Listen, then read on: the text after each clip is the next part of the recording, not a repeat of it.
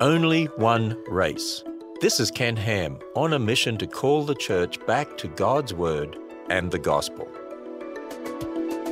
Racism is a big issue in our culture today. Many companies, government schools, and social media are pushing everyone towards critical race theory as the answer. But, as with all Christian doctrines, the answer begins in Genesis. You see, Genesis teaches that God created two people and from them came everyone else. That means we're all related. Now, because everyone is descended from Adam and Eve, we all have the same ultimate problem sin. We're all sinners, deserving the death penalty.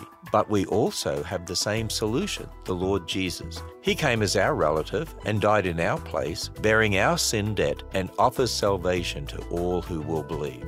Discover more about the biblical answer to racism when you visit us at AnswersRadio.com. You'll see how the Bible's history applies to the issues of today when you visit AnswersRadio.com.